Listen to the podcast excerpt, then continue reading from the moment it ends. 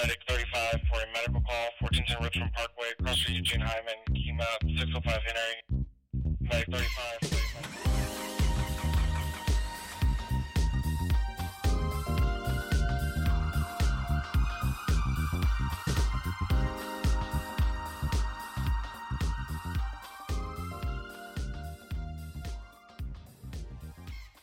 All right, welcome to the Fort Bend County Training Division podcast. I'm your host, Lieutenant Corey Williams.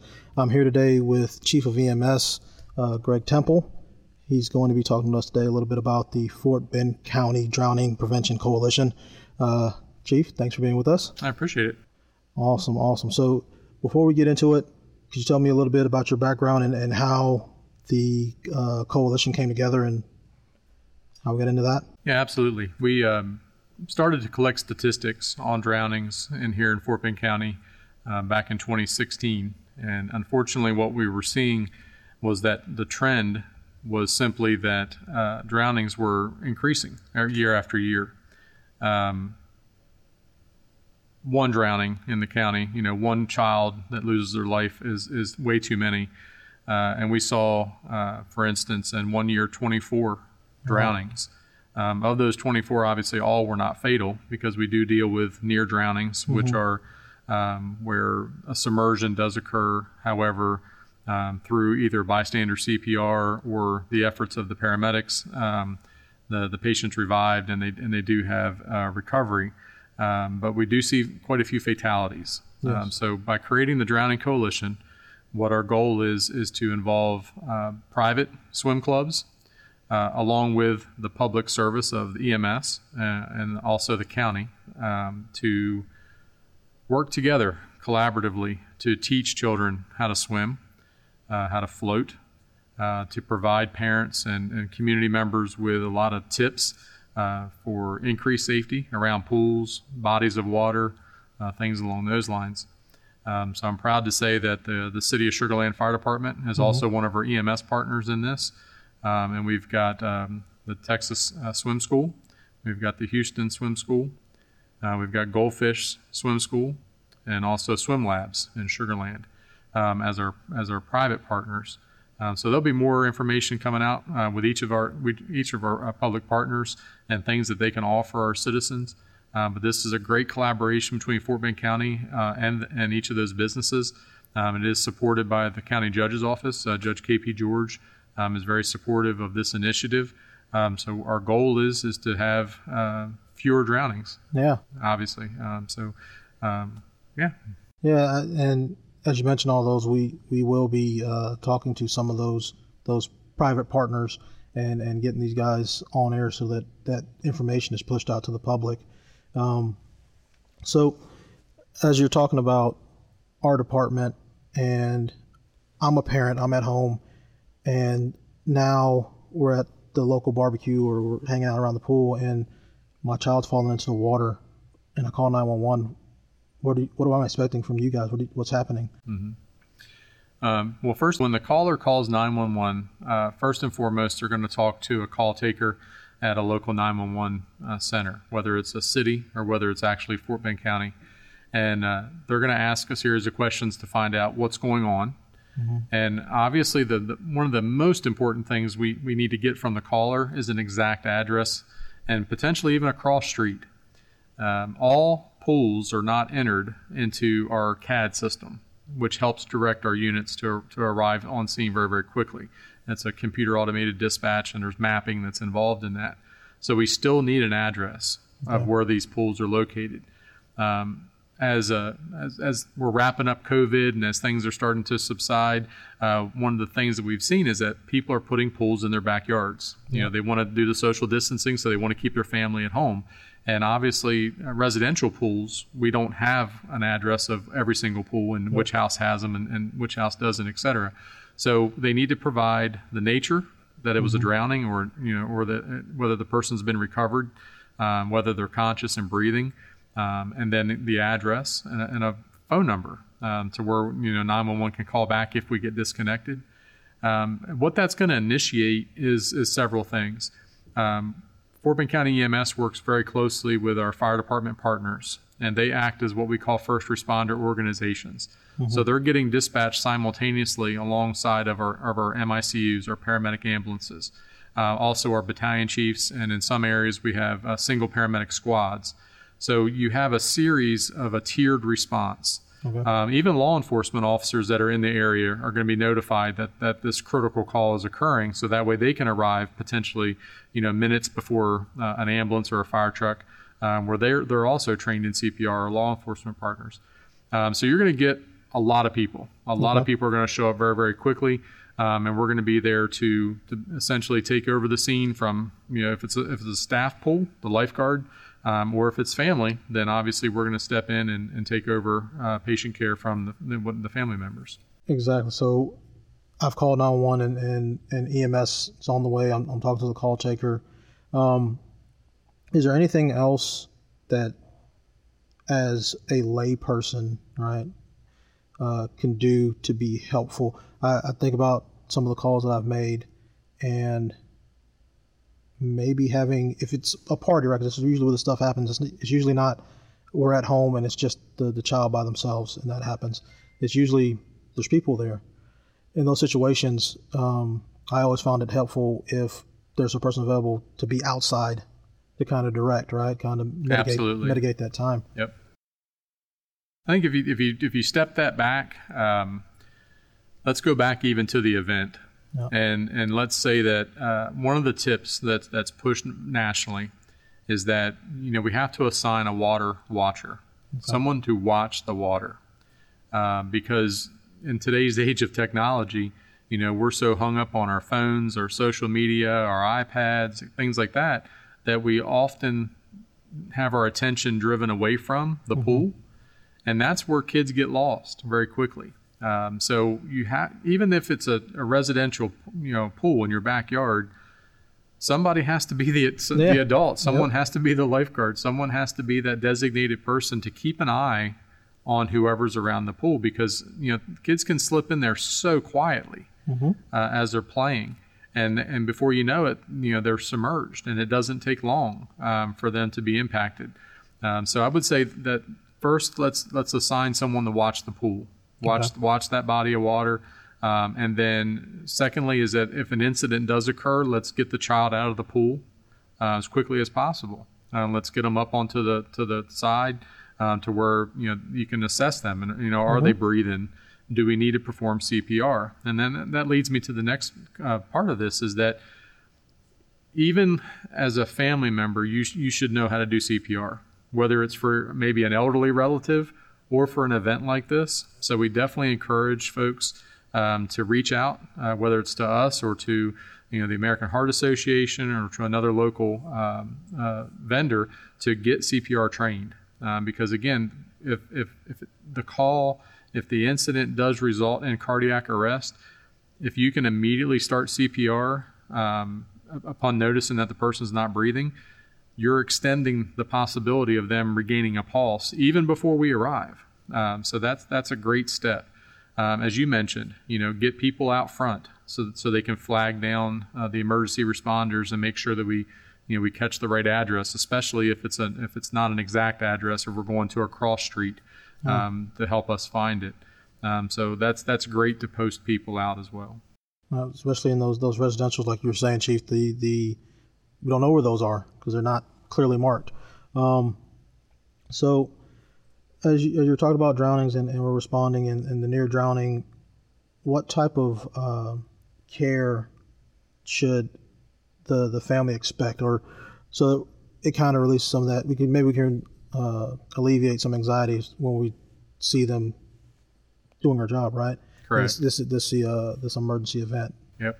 So obviously, if, if the person, if the child, or, or the, even the adult's not breathing, um, we're going to go into to kind of our speed mode, right, Yeah. where we we're we're going to jump in, you know, with both feet as, as far as all patient care. You know, we're going to be doing CPR. Um, we're going to have someone managing the airway, um, which means uh, we're going to be inserting a breathing tube into the, the patient's lungs so that way we can start breathing for them.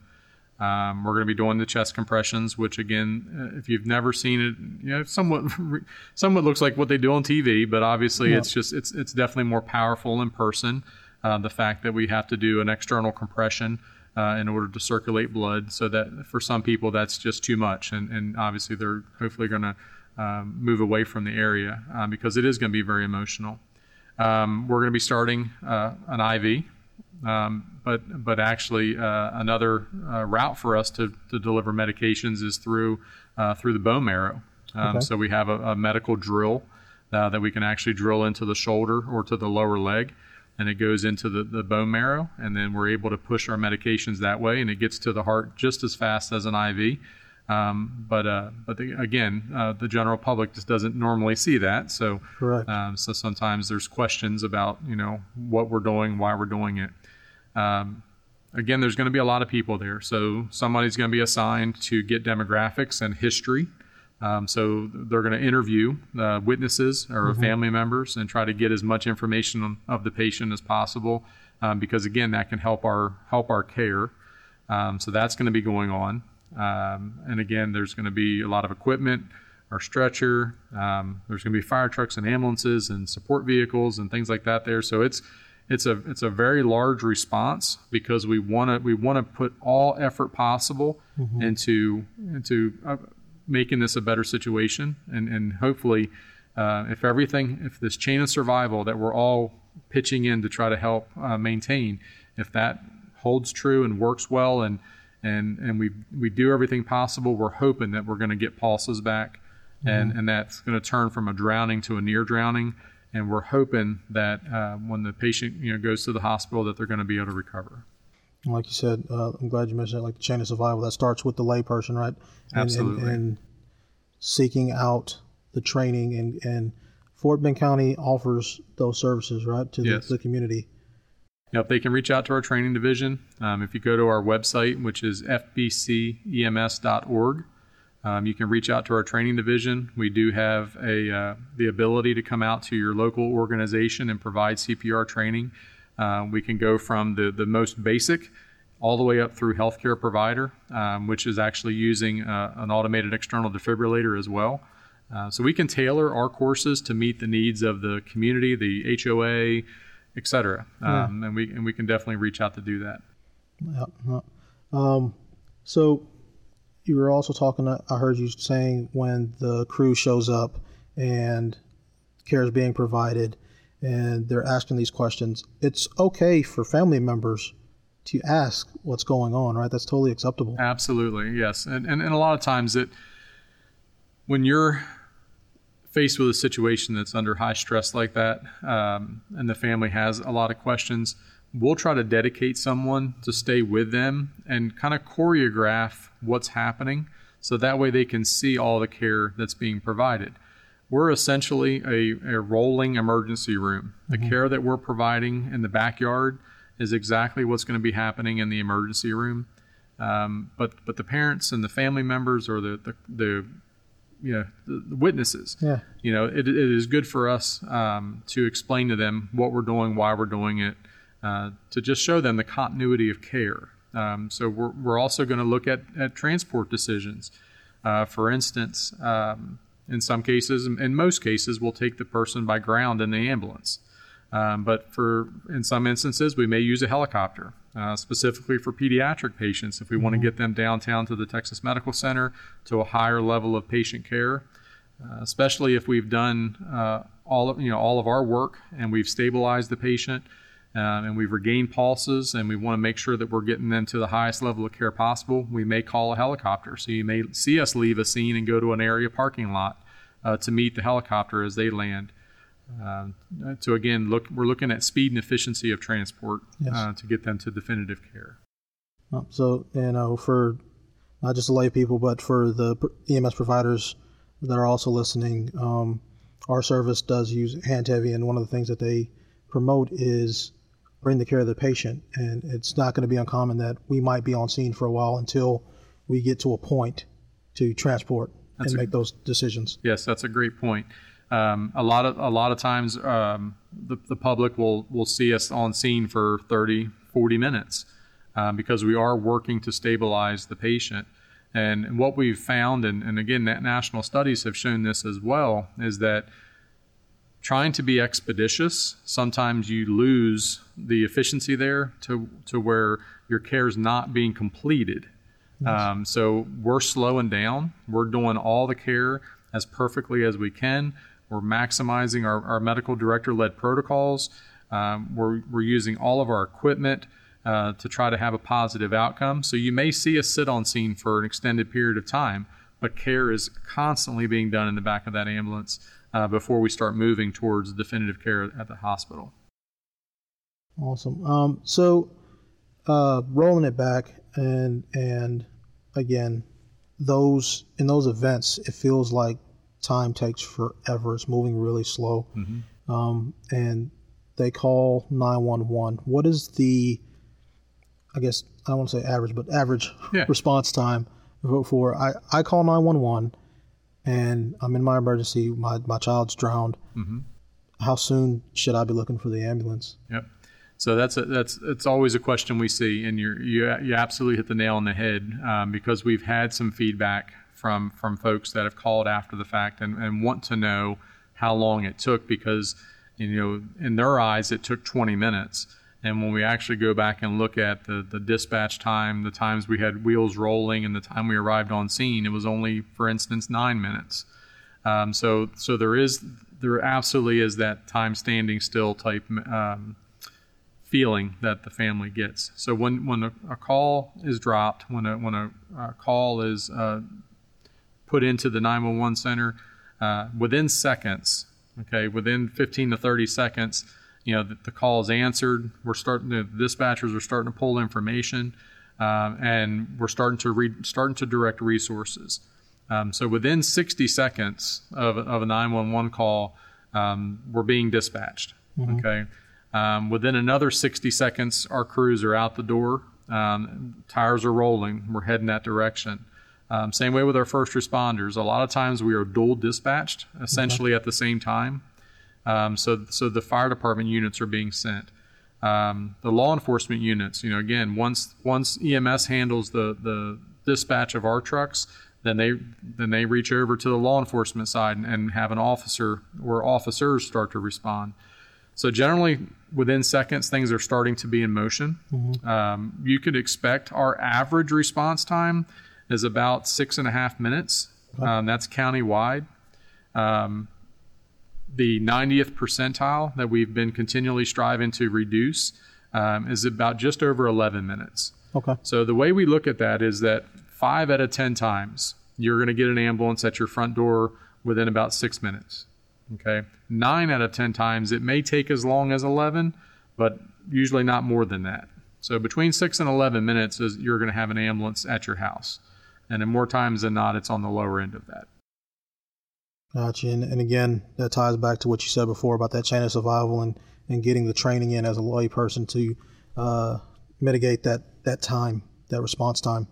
Um, so as we're getting to the end here, we're going to wrap up here. What advice, other than than training, would you have for parents and pool owners as pools are going up with these new constructions?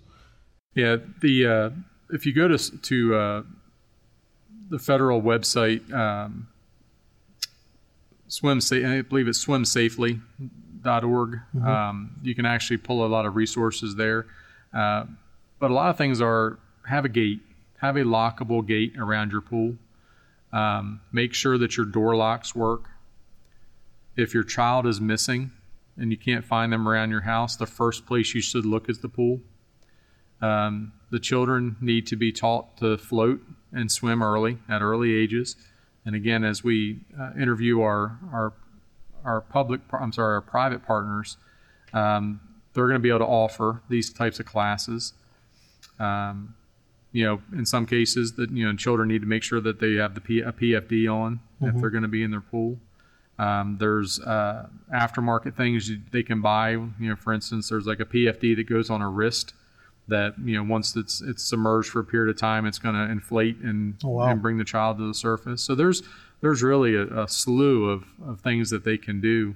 Um, the main the main tip I can give is just stay cognizant, stay present when you're at your pool enjoying the summertime, and, and especially here in Texas, you know, we get nine months of pool time uh, versus you know folks up in the Northeast and things like that that barely get you know a couple months. Um, but stay present in the moment. Um, enjoy the time with your family, but keep an eye on that water. Um, if you have items in the pool that are floating around, if they're not in use, pull them out because children can submerge underneath, you know, floating rafts and things like that, and it'll obscure your vision. You won't know that they're on the bottom of the pool because of those floating devices that are there, you know, those toys. Um, so remove those and, and, get those out of the pool. Um, please go to our, our Facebook site, uh, Fort Bend County EMS. We'll have tips on that um, to try to help parents uh, just make sure that they're aware of um, of uh, things that they can Yeah. yeah. things that they can do just simple things that, that we can do as parents as pool responsible pool owners etc uh, signage you know for your hoa pools make sure you have a sign with the address uh, if you have a, a phone there put the phone number on it so that way uh, if you have to call 911 uh, the 911 dispatchers you know you can give them that number so they Yeah. call directly to the pool and plus it helps us identify the address learn CPR. You know, that's a, that's one thing we talked about. You know, that's that's always great whether you're you know shopping at the HEB and someone has a medical emergency, you can intervene. But it, it obviously in this situation, we're talking about pool safety and drownings. It, it, it definitely paramount. No, no. And and uh, as you mentioned, the different ways to find us, we're going to put all that links and descriptions and things in to the podcast. And uh, you were talking about signage. I saw that on the Fort Bend County Facebook page. You guys posted the coalition posted about signage and Yes. and how that works. So yeah, there's plenty of information out there. And I was kind of looking into some stuff. I found some things uh, on the internet that I didn't know it even existed. You know, as far as it, like you said, safety and PFDs and, and just the water safety devices. So do your research; it's very important. And, and actually, that website I, I referred to, I, I misspoke. It's poolsafely.gov, and we'll put that on there as well. But there's a ton of resources and educational materials on that on that website. Awesome. Well, we're gonna wrap it up, Chief. Um, that was good. I think that everything we're doing with this these this series of uh, podcast will be very beneficial to our, our Fort Bend County residents and anyone else that's listening because they can find information that I, as a parent, I'm learning a lot. So, Very good. I appreciate your time. thank you, sir. Thank you for listening to the Fort Bend County EMS Training Division podcast. Fort Bend County EMS is providing this podcast as a public service and or for educational purposes, but it is neither a legal interpretation nor a statement of Fort Bend County EMS policy. Reference to any specific product or entity does not constitute an endorsement or recommendation by Fort Bend County EMS. The views expressed by guests are their own, and their appearance on the program does not imply endorsement of them or any entity they represent. Views and opinions expressed by Fort Bend County EMS employees are those of employees and do not necessarily reflect the view of Fort Bend County EMS or any of its command staff. If you have any questions about this disclaimer, please contact our Chief of EMS via his administrative assistant or email us at clinical.division.ems at fortbendcountystx.gov.